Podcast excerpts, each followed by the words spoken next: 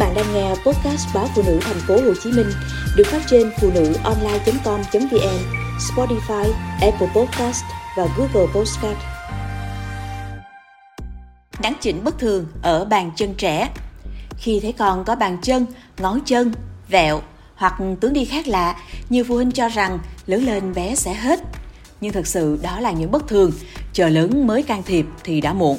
Mỗi tuần, khoa vật lý trị liệu bệnh viện Nhi đồng 1 thành phố Hồ Chí Minh tiếp nhận trên 40 trường hợp liên quan tới các bất thường về chân, cẳng chân. Điều đáng nói là 30% số bệnh nhi này đã đến khám ở giai đoạn muộn, trễ mất thời gian vàng điều trị.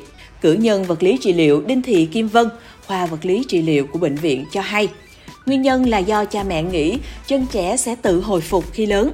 Một số khác ban đầu có đến khám nhưng sau đó lại bỏ tái khám vì thấy tình trạng của con không quá cấp bách và nghiêm trọng. Việc điều trị cho những bé này vô cùng phức tạp.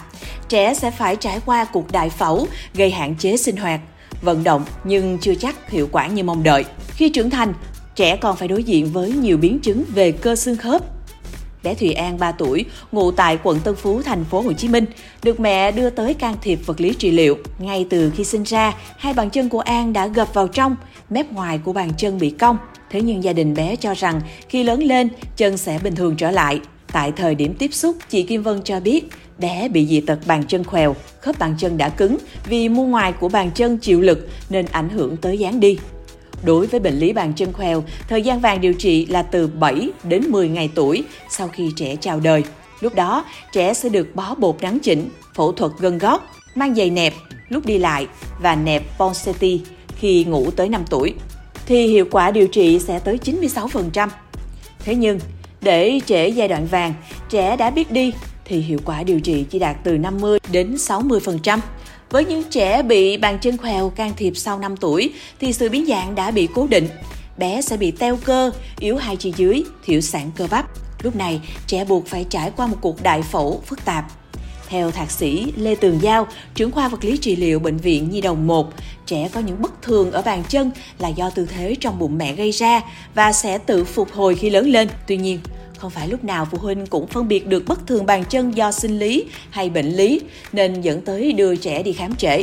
Chẳng hạn như bàn chân áp và bàn chân khèo có những điểm tương đồng mà chỉ bác sĩ mới phân biệt chính xác được. Nếu là bàn chân áp, tức bàn chân hướng vào bên trong nhưng không co rút gân gót, bàn chân vẫn mềm dẻo thì không cần can thiệp vì trẻ sẽ tự hồi phục được. Nhưng bàn chân khèo thì cần xử trí càng sớm càng tốt Bàn chân khèo điều trị muộn sẽ gây hậu quả biến dạng bàn chân, thoái hóa cơ xương khớp và khớp gối. Tương tự, để xác định một đứa trẻ có bị bàn chân bẹt hay không, phải dưới sự đánh giá, theo dõi của bác sĩ, chuyên gia trong một thời gian dài. Thông thường trẻ em sinh ra, bàn chân sẽ bị bẹt, nhưng trải qua thời gian, vòng và lòng bàn chân trẻ sẽ dần dần phát triển và định hình ở lúc 8 tuổi. Thấy con có bất thường, kêu đau, không có vòm lòng bàn chân thì cha mẹ cần đưa đi khám để có các biện pháp hỗ trợ, theo dõi và can thiệp điều trị kịp thời.